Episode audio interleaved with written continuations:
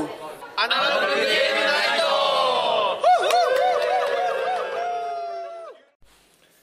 今夜もアナログゲームナイトこの番組は愛知県名古屋市を中心に東海地域のアナログゲーム関係の情報を配信する番組です、今回ねあのアーチョさんお休みで私太陽寺ことシニアスがお送りいたします。イエ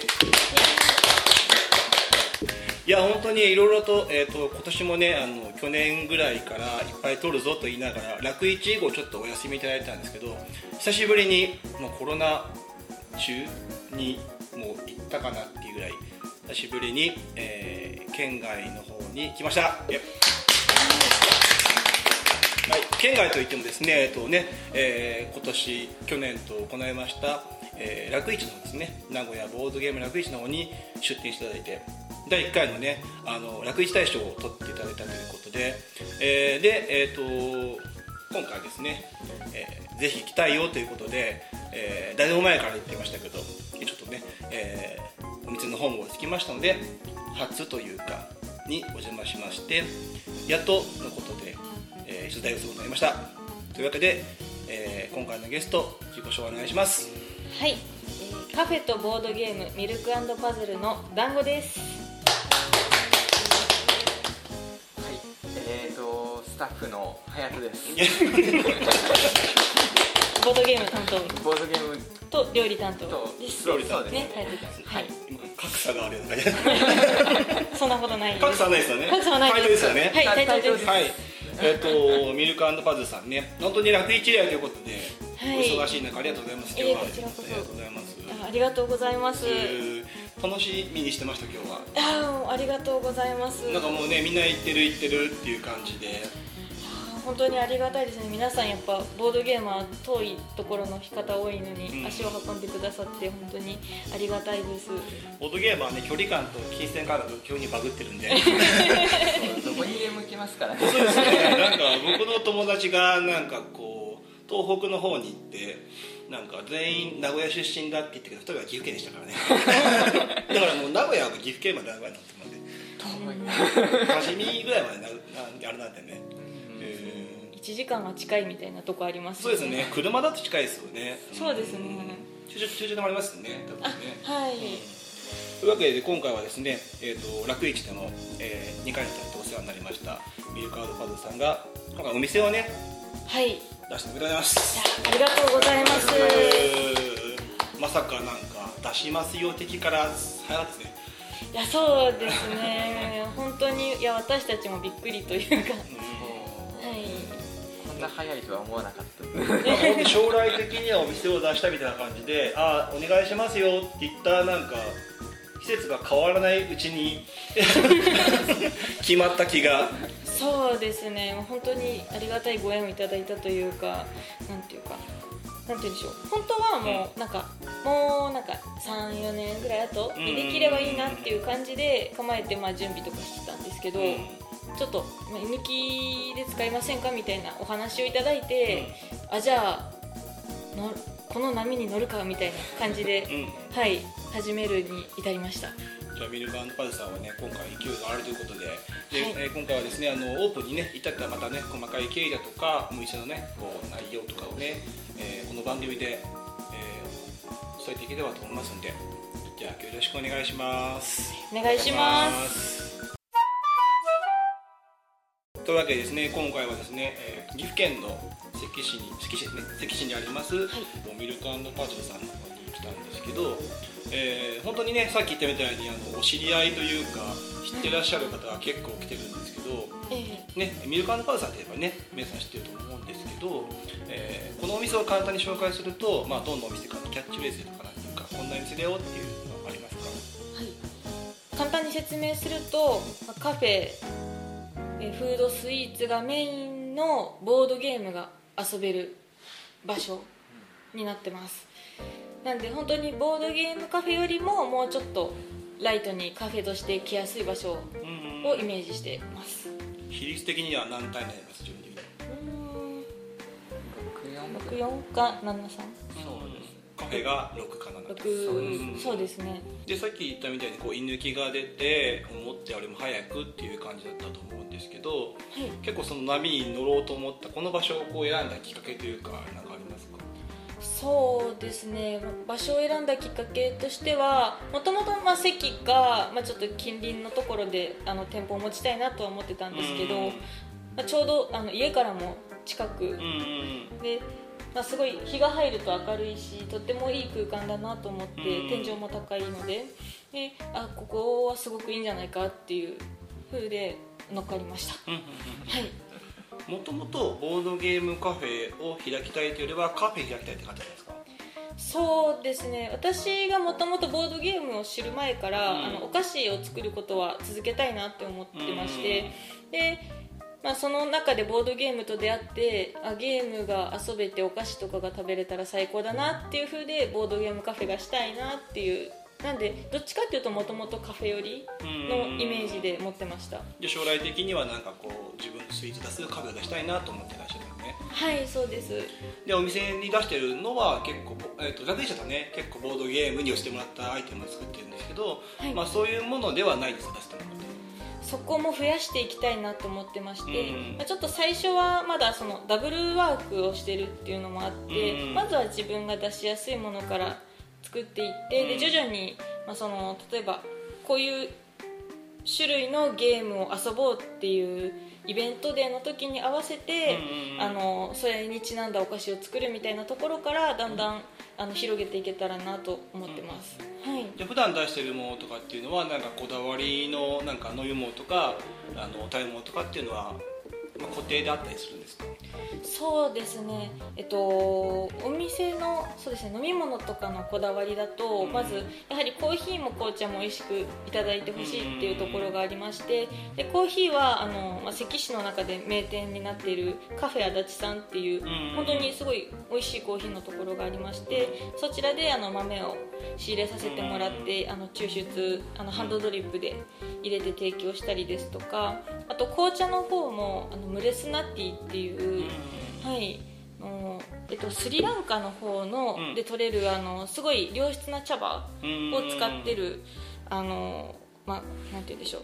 ところな茶葉なんですけども、うん。でそれにフレーバーがついたものを出させてもらってまして、うん。で、えっと、天然の食べ物由来の、うん。例えばフルーツの果汁とか、そういうものでか香り付けをしてて、うん。あのお茶自体が甘いとかじゃないけどすごく香りがいいっていううん。紅茶をあの出させてもらってます。スリランカに買いに行ったんですかそれは？あそれはあのその ムレスナティのはい。ところが、えっとま、そういう仕入れてというかそうですね。仕入れてというか、まあ、そこのうなんて言うんでしょう。そうですね。買い付けをして、うん。あのそこで用意をしているっていうん感じですね。なかなか他でこれを出してるものもあまりないんですか多分ね。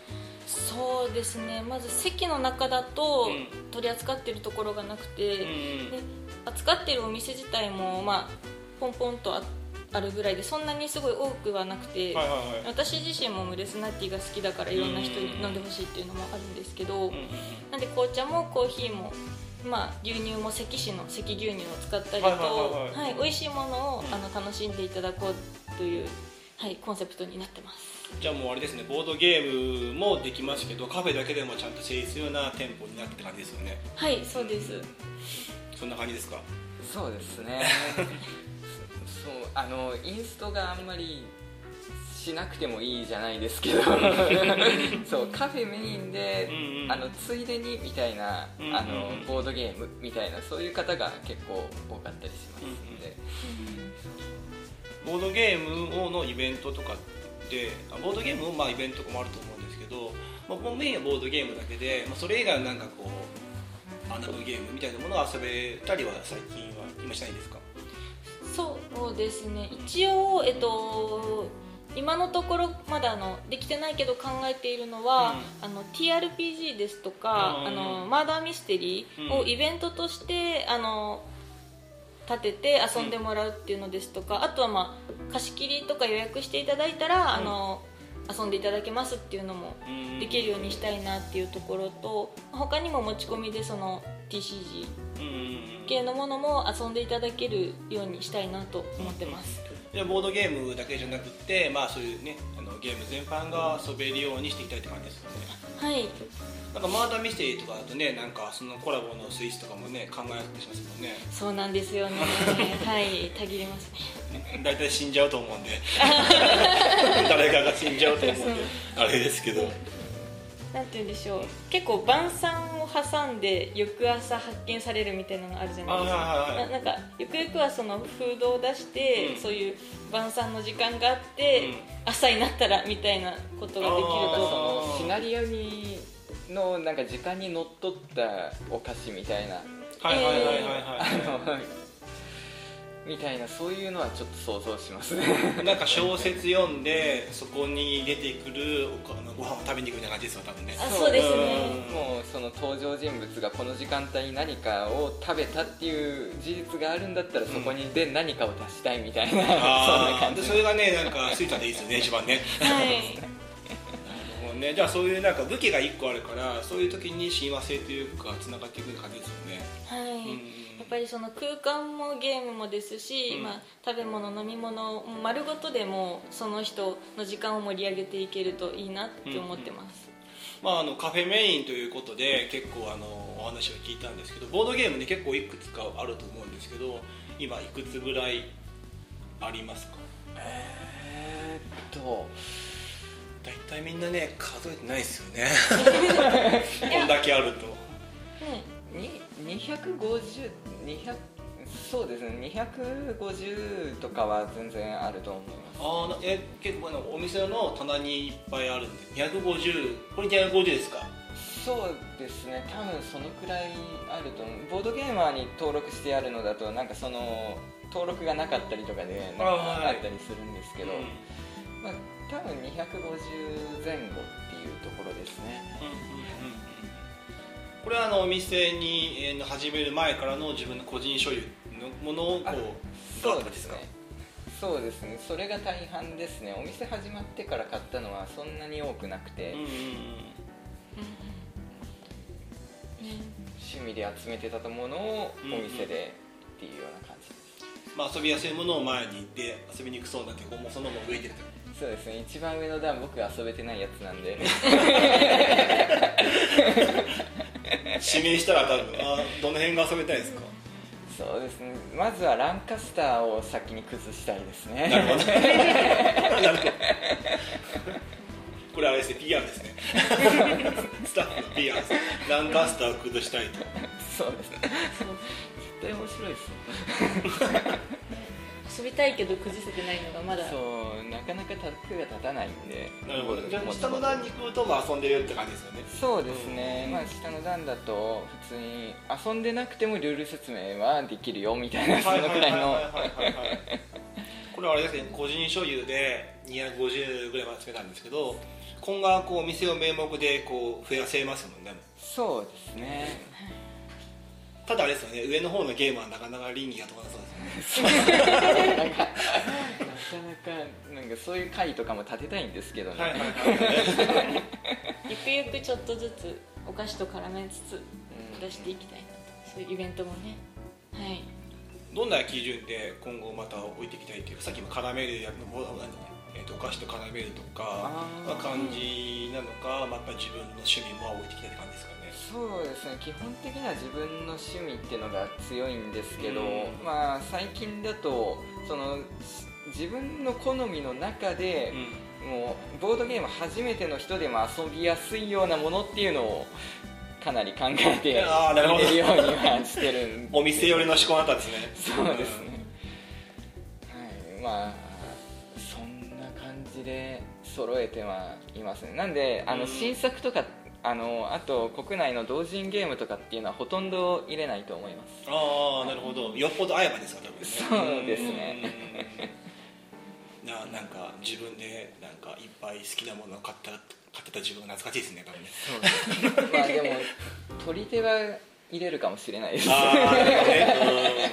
うん、それでやっぱ欲しいものはね買ってった方がね。そのなんか250円まで集めたねボードゲーマーなんでそれ我慢してもあれなんでなるべくねリンが通るようになんかアンケートかなんかで買ってもいいですかっていう。そうですね。どこでボードゲームっていうもの買ってるんですか？基本的に、まあ、実店舗だと各務原にある、ん。あの学びっこ遊びっこっていうあのなんかイオンモールの中に入ってるチあー。ーク玩具があそこがかなりラインナップが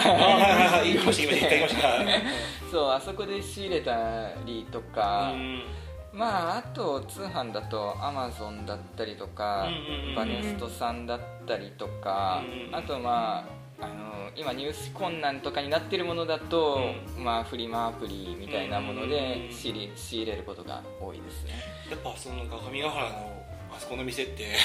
あそう。あそこはあのうんなんなんでこんなにボードゲームのラインナップがこうね充実してる。そう充実してゲーマー向けなラインナップになってるんで岐阜のなんかあのなんだなんだっけいろんなショッピングモールとかにそのボードゲームを置いてるようなカードゲームショップとかあって結構あるなと思ったんですけど、あそこのイオンモールたまに行くことがあるんでいくついた時にこれはなんかこう大体ね畳みながらこれで終わりかと思うけどそう。横の流れてもまだまだあると思ってます なんでこんなのがとか。う んすごいですよねそう結構穴場なんですようねん。そう今手に入んないみたいな価格が上がっちゃってるものとかもしれっと置いてあったりするんで。定価でね。そうなんかそのフリマアプリとかで値段が上がってるものとかでもそのイオンとかの実店舗じゃなくてイオンとかのショッピングモールのそのテナントに入ってるところで、結構ありますもんね。この間僕あの自分で買ったんですけどなんかドブルのディズニー版がめっちゃ上がっててもう買えないと思ったらあの岐阜のショッピングモールでポッとあったのであるんだと思ってそうここら辺もうなんかゲーマーいないのかな。いやそんなこと言ったらお店がちょっとゲームあるのお店があって。意ところに意外なものが落ちてたりそうですね、まあ、あのフリマは手で手で立つ前にやっぱりね、探した方がいいですよそうですね。なんか個人的におすすめしたいボードゲームとかありますか？まあお店寄りなもののまあまあお店のものと自分個人的にやりたいものをじゃあ1個ずつぐらいあれば。そうですね。もう本当ボードゲーム初心者の方にはあのドメモを本当遊んでほしいですね。もう悩ましくてでちょっと心理戦もあってみたいな。そういうとこいう駆け引きとかがもうシンプルに短時間で楽しめるのでドメモは結構初心者の方にはおすすめしたいっていうのとあと個人的なんですけどゲームをちょっとやってる方だったら銀行ポリスですね。あ3段目の。そう 3, 三打目の。これはもう本当にすごいいいゲームですね。語るのもあれなぐらいの。もうドラフトと拡大再生産と、うん。もうタイル配置と、うん。全部突っ込んでで最終的にエリアマジョリティとかで得点していくんで、全盛りっすね。もう全盛りなんですけどそんなにプレイ感も重くなくて、うんうん45分ですか？そうですね、うん。まあなんでインスト込みとかで1時間半があれば全然終わるみたいな、なのでこれはもうぜひ遊んだことない方にはもうぜひおすすめしたいゲームです。確かに面白い。すごく面白い、うん。さんなんかありますか？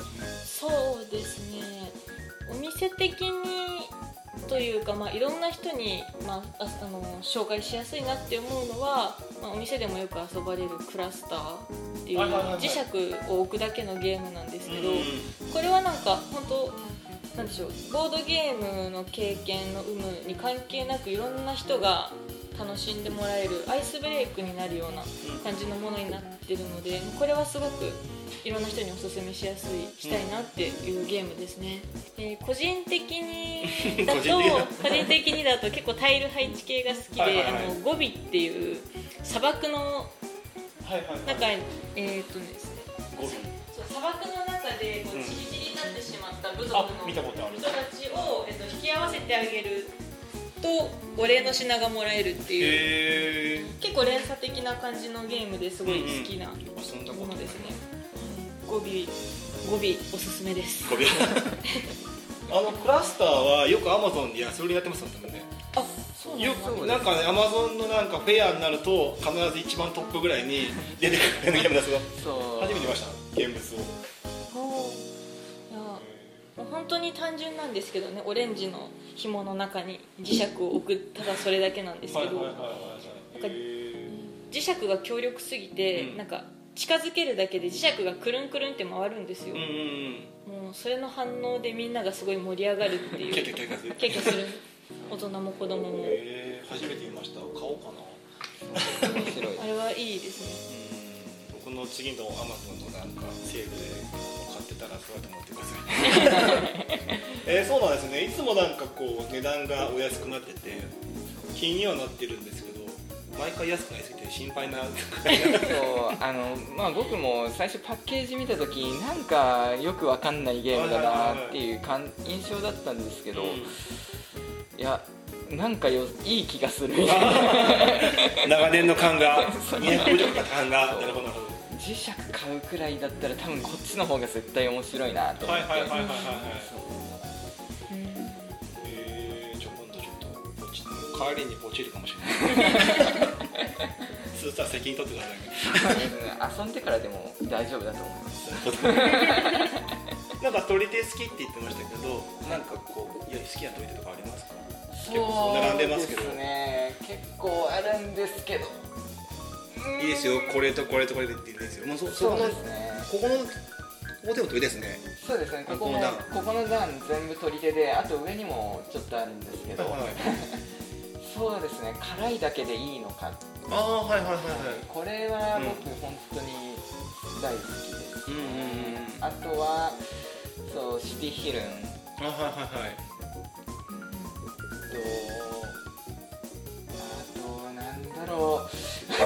結構あのしっかりめの取り手ですね。しっかりめのというかしっかりなんか腹にたまる感じ好きですね。そうなんかたまに取り手好きなんだけど、うん。これじゃないなみたいなそういうようなのがあったりするんですけど、そうあとはムーンのブラックスパイ、まあ、ハーツがベースになってるんですけど、これはもう面白いです。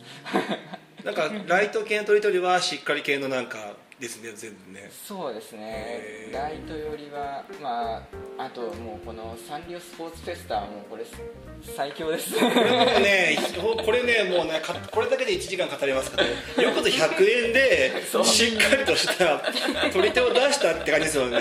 ビットではないけど目標だし取り手って運動会になればよかったんだと思って。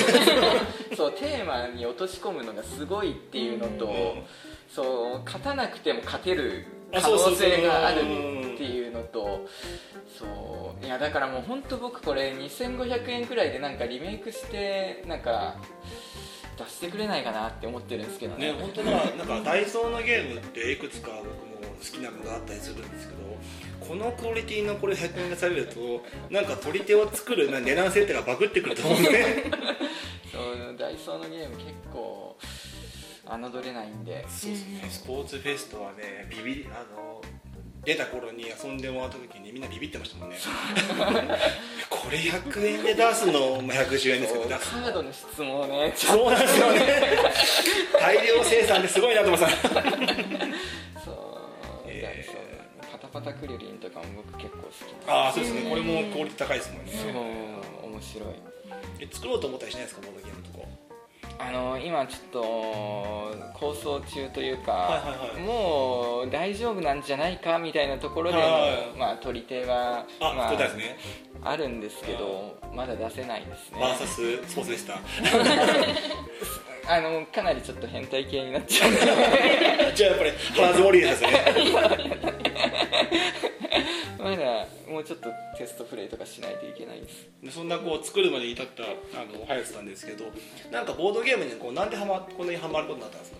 あの僕もともとスプラトゥーンっていうオンラインゲームあでー。ボードゲームを知ったというか、まあ、そのフレンドさんがうインターネットで遊べるボードゲームのサイト、まあ、ボードゲームアリーナっていうのを、まあ、紹介してもらって、でそれで遊んだら面白くてう、んもうその次の日くらいに、うん。もう遊んだものを、まあ、まあ2つ、まあ、それがニムトとエルフェンランドだったんですけど、まあ、それを買って、うん。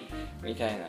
そこからもう徐々にみたいな。えーじゃあオンラインスタートなんですか そうですね。もうだから最初にゲームの実物を触ったことがなくてオンラインで結構まあやってみたいな。うん。で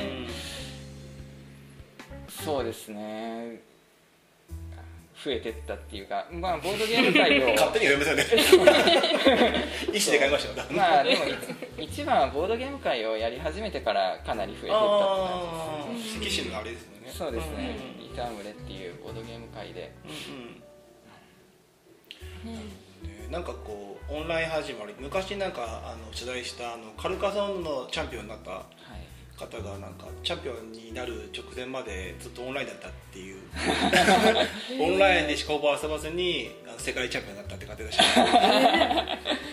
そんなチャンピオンになるのそってありますよ。いやいやいやいやいオンや。いライン好きなものを極めて。やいやもうそこまでガチじゃなくていいです。楽しく遊べれば。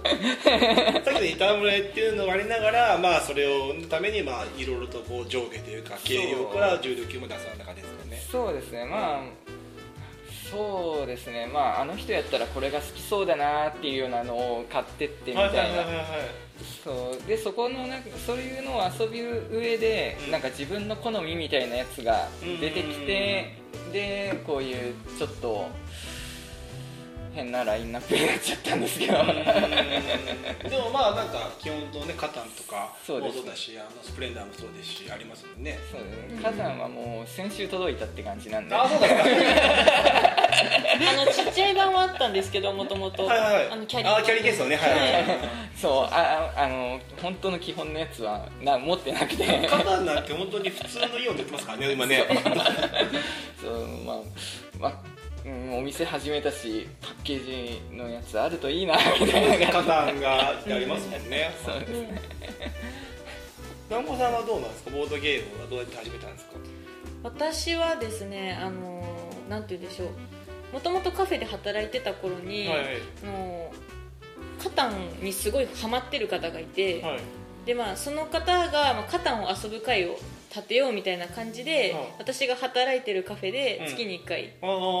やり始めて、なんで一番最初にボードゲームだと思って遊んだのがカタンなんですけど、はいはいはいでその回に、えっと、隼人君が来て、うん。で隼人君がカタン以外のいろんなゲームを持ち込んできて、そこから始まったっていう感じですね。そのゲーム会カタンの会じゃなくてボードゲーム会としてなっていたのがでそれで私もいろんなゲームをちょっと遊び始めたっていう感じです、なんかさっき好きなゲーム聞いたんです。けど好きななんかエンジンというかシステムというかタイル配置が好きとかなんかあるんですか？ああそうですね。タイル配置。なんか多分パズルっぽいのが好きっていうのもあるんですけど、あとはあのーなんて言うんでしょう。軽めの正体陰徳とかは好きです。ああえっ、ー、ととインサイダーゲームとか。はいはいはい。そうですそうです。あの嘘の程度がちょっとなんて言うんでしょう優しめの。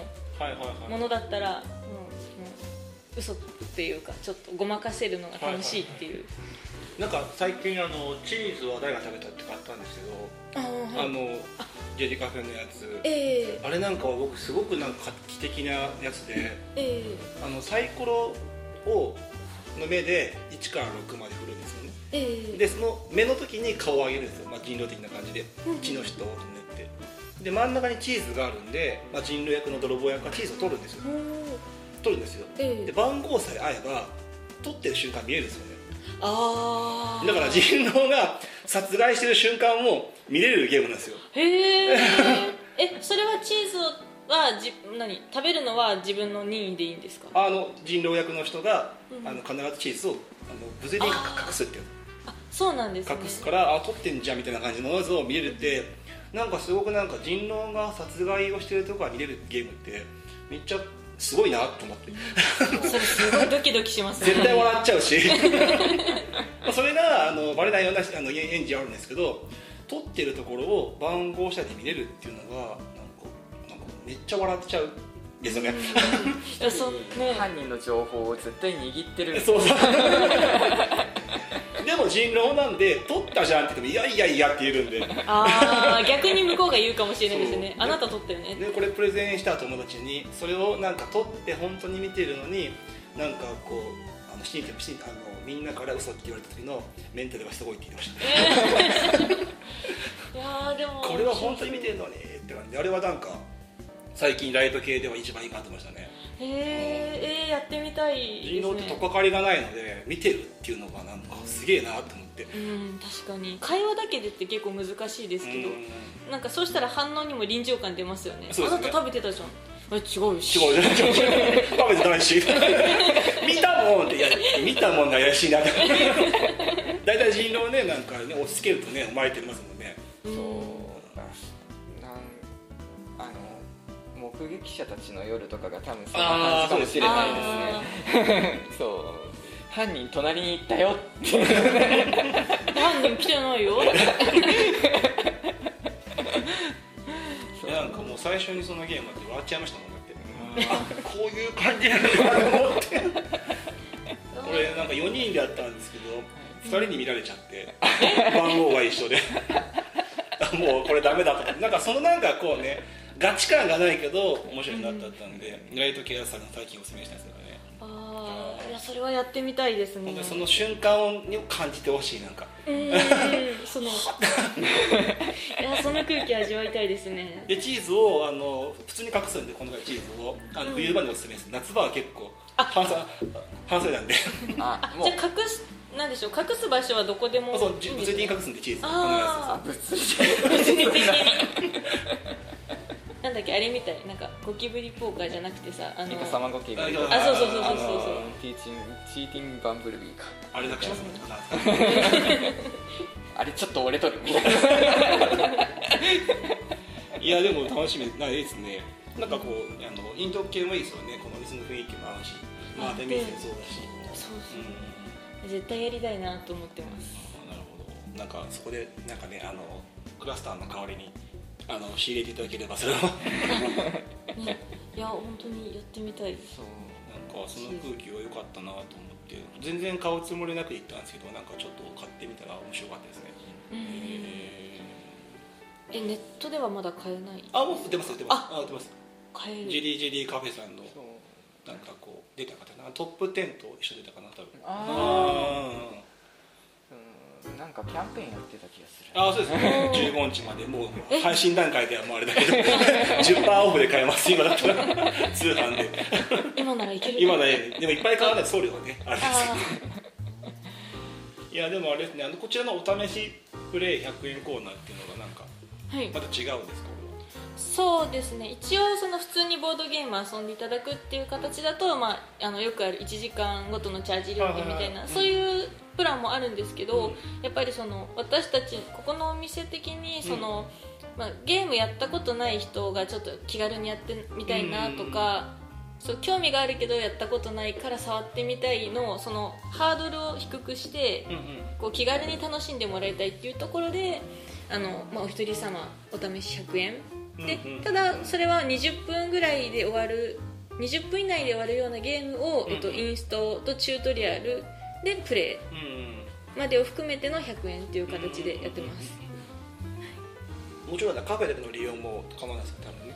はい。あそうですそうすです。カフェだけでも全然 OK で、そう結構お試しでやってみて、うんあボードゲーム楽しいじゃんってなってなんか他のゲームもやっぱ興味持ってくださる方結構いて、延長したいっていう方とかもえーいらっしゃってですね。そうなんですね。じゃあこちらのプランに期限変更しますねみたいな。そういうような最初の取っかかりみたいなやつを作るっていうところんいいですね。そうやっぱり軽いゲームならではの楽しさもあるけど、うん。こう時間ごと時間だけじゃないですけどいろんなメカニクスによって楽しさが違うんで、うんうんうん。そういうところも触れてもらえるとやっぱすごい嬉しいですね延長しますんで金庫ポリスみたいなや初心者にはきつい こちらの延長は金庫ポリスになりますね。さっきなんかこう収録する前に名前をどうしようとか言ってましたけどお客さん的にはまああの、まあ、えープレオープンから始めてそのなんかボードゲーム界のお客さんかそのそれ以外のお客さんかどっちが多い感じなんですか今と。今だとあでもちょっとずつカフェのお客さんが増えてる感じですね。なんかインスタグラム見て知りましたっていう方とかが結構増えてきててでしかもそういう方がゲームをちょっと初めてだけど遊んでみたいっていう風でうんうんうん。遊んでくださったりとかが多いですね。そうですね。結構じゃあ導入のそのお試し100円が効果を得るというかその SNS とかの発信とかでもこうボードゲームも、あの遊んでいただける感じですね。そうそうですね。でもあれですね本当にこの棚がまた隙間ありますからね。はいまあまだまだあるんです。まだある。まだまだ置けるんで。それこそボーボーですもんね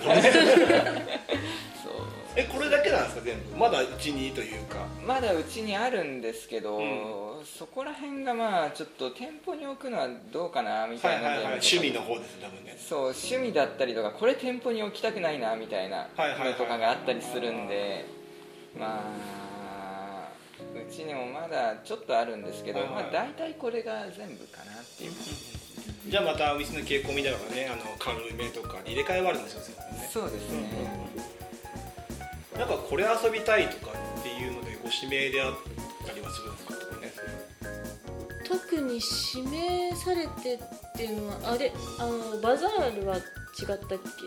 ごご指名じゃないか。なんか。そうだよね。あのーでも基本的にこのパッケージを見てうん。これ遊んでみたいっていうのが言われる方とかもいらっしゃったりはするんですけどなんかあれえっと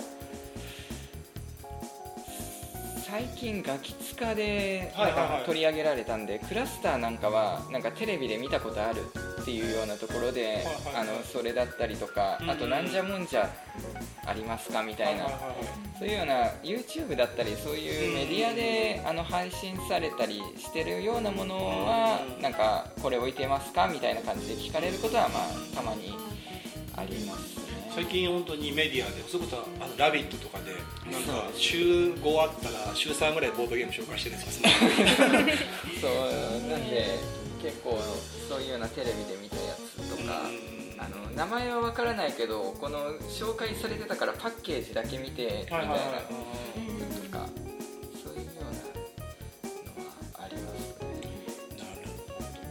れですね。そのメディアも紹介してるんでカフェに、まあ、ボードゲームスタートのカフェのこのつながりっていうのもありそうですもんね。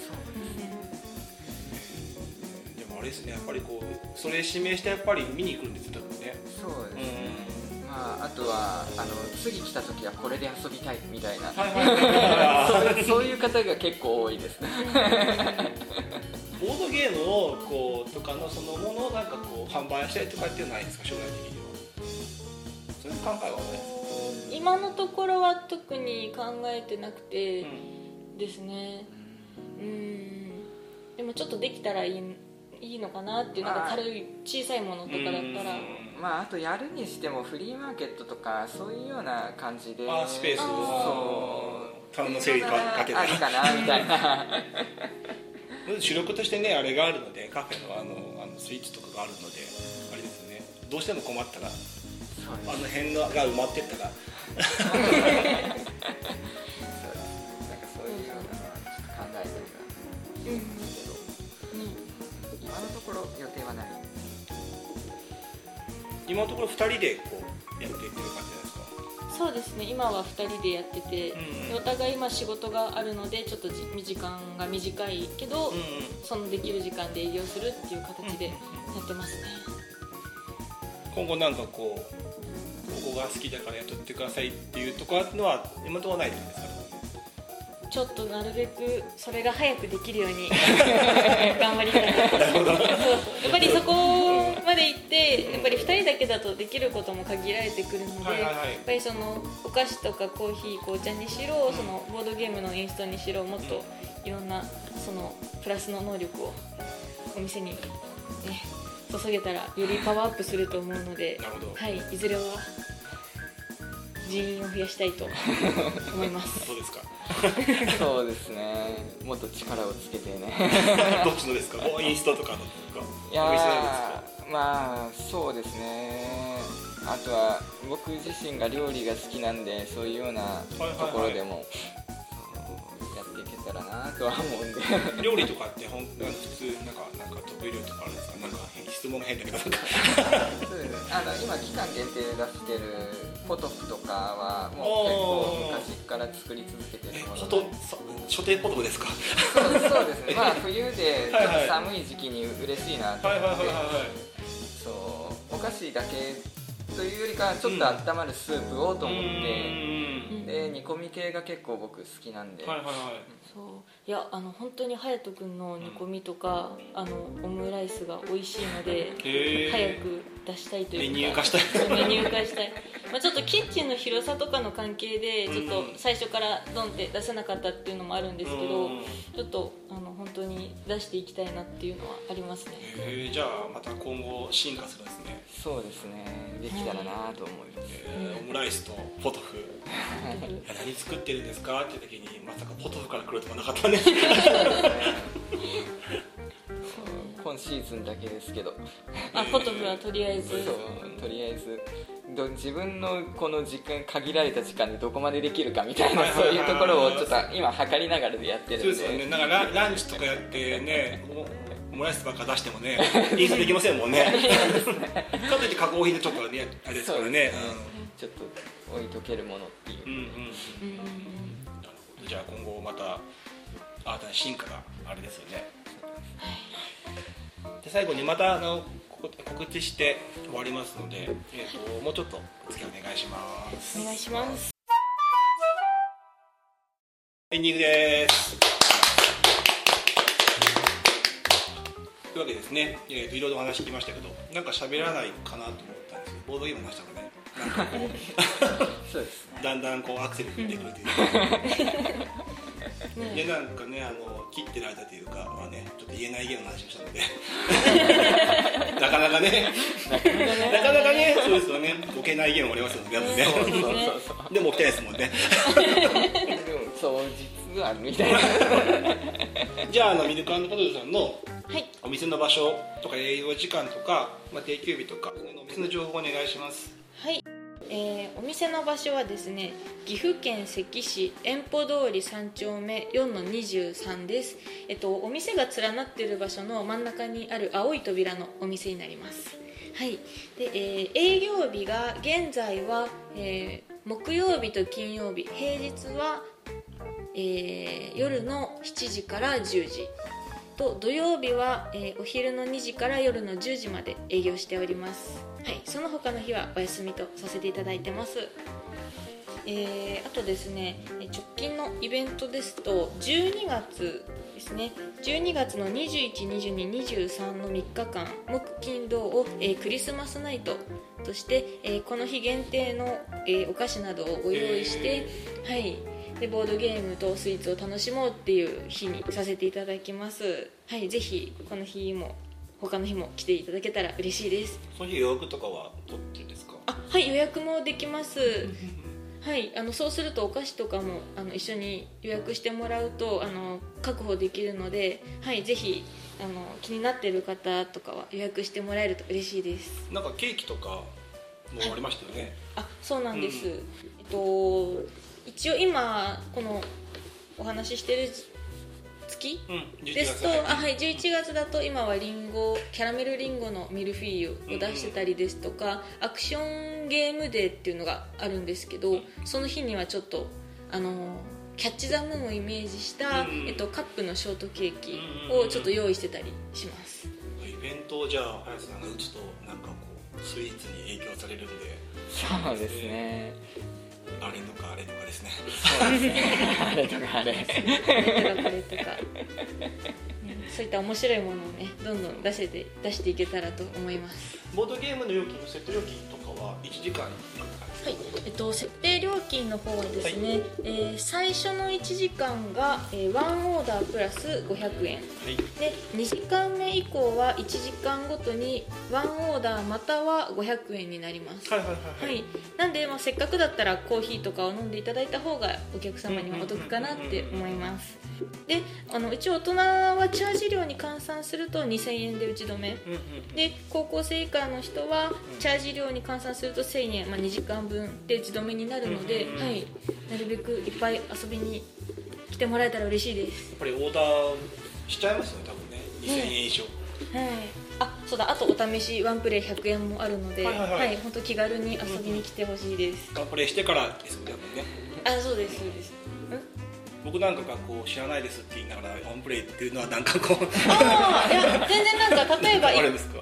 あの例えば短い時間しかちょっと今入れないなうんだけどちょっと遊びたいなみたいな風でも全然んボードゲーム知ってる人にもぜひ。そうゲーマーさんなんかもねこのあとちょっと用事があるからっていう時にでもその短時間でサクッと遊びたいっていう方でも全然あの楽しんでいただけるよ屈強のボードゲームは100円プレイヤーそんなも大丈夫なんですね。大丈夫ああなるほどなるほどはいなんか。はい。そうそう。あのそれを繰り返しやることはできないんですけど。あ はい、はい、ワンプレイだから、まあ、それ以降他のゲーム遊ぶんだったら、まあ、ちょっとあのチャージ料かかるよっていうああなるほどなるほど。感じです。毎回初心者風の顔を作ろうと思ったんですよ僕 もう本当この料金はあのお試しプレイっていうのはもうどなたでもうんうんうん。あよかったよかった。ボードゲーム知ってるのにお試しプレイはとかになってくる。もう全然気軽にね、はい、遊んでほしいです。というわけで、えっと、いろいろと収録のお話聞いたんですけど今日は、えっと、これ一応ねあの質問とかも全部入れたのでまあ一応終わりになるんですけど林さんどうでした？今日の収録は。いやー面白いです。何がですか？自分がですか？団子さんがですか？僕がですか？いやなんか人となんこう会話できるのって面白いなと思って。ボードゲームがね。そうボードゲームについて話せる人がやっぱりもともと周りにいなかったんで。ああなるほどなるほど、お店の看板を背負ってですもんね。そうですね。久々になんかちゃんと。そうあ対人でね。対人で。ああなるほどあのボードゲーム会は続けられてるんですか？そうですね。今のところうんうーんっていうところなんですけど、うん。まあ、来年からまた動かしたいなっていう、まあうん、シーズンに1回くらいでもいいんで、うん。まあ、結構待ってくださってる方とかもうん。大勢いらっしゃるんでそうどっかタイミングを見つけてやりたいですね。僕もなんかいろんなね方々が行ってらっしゃるので僕も一回行こうかなと思いながらお店ができてしまったというかできたので っていう感じであるので結構ねいろんな方行ってらっしゃいますもんね。そうですね。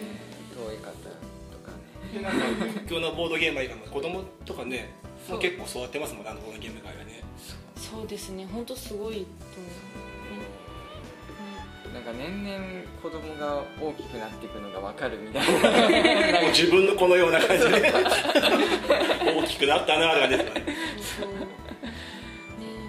当になんか大人に混じって、ね、中学生の女の子がテラフォをやったりとか。はいはいはいそれはもうハツさんの成長のというか場の空気ですかそうでもどうでしょうもともと好きでやってたっていうのもあるかもしれないですね。そうじゃあボードゲーム会もお店が開いたとしても、まあえー、とやっていや終わりではないよ今後も続けていきたいんですけど、うん。まだもうちょっと待ってくださいってあなるほど。じゃあじゃあもう待ってらっしゃる方ですよねねまだ終わってないよって。あドラゴンボール Z みたいな感じですよ多分ね。もう一つ続くんだよみたいな感じで。そう。そっちは長いみたいな。長さんどうですか？今日の収録は。いやー本当なかなかそのお店のことをねこうやってしっかり話すっていう機会をいただけてなんか自分の中でもなんて言うんでしょうちょっと学びになりました。いやでも、改めて、はい、大丈夫です。本当にあの綺麗になってると思うんで。あ いろいろと。ありがとうございます。ねえいろんな方にい今はちょっと初心者の方に向けて、まあ、新しくボードゲームを知ってもらうっていうのももちろんお店の目標にもなってるんですけどもボードゲームも屈強なボードゲーマーの方にも 楽しんでいただける場所にできたらなっていうふうにも思ってるので、はい、本当いろんな人がもうお店に入り混じってあのゲームがあるっていう空間を楽しんでもらえる場所にしたいと思うのでぜひ気軽に来てもらえたらと思います。100点です あああとあれですね。あそうですね。あの、まあ、これだけ聞いたので、えーとね、次また来たいなと思う方いらっしゃると思うんですけどなんか今日あるんですかね、はい。うん、あるんです。あるんですか？何があるんですか、はい、でこのラジオを聞きましたって言ってくださった方には、はい。えー焼き菓子を一つプレゼントいたします。お。はいさんから何かありますか？スマイルかなんかで。そうですね。スマイル。スマイル。スマイル 隼人君からのスマイルスマイがル。もらえる。スマイルね。焼き菓子と隼人君がスマイルがもらえる。もしくはキンクポリスのインストをしていただけると。そうですねそれでも全然僕は喜んで。焼き菓子はじゃあプレゼントとしてはいつからいつですか？配信段階から大丈夫ですか？あそうですね。配信からじゃ1ヶ月。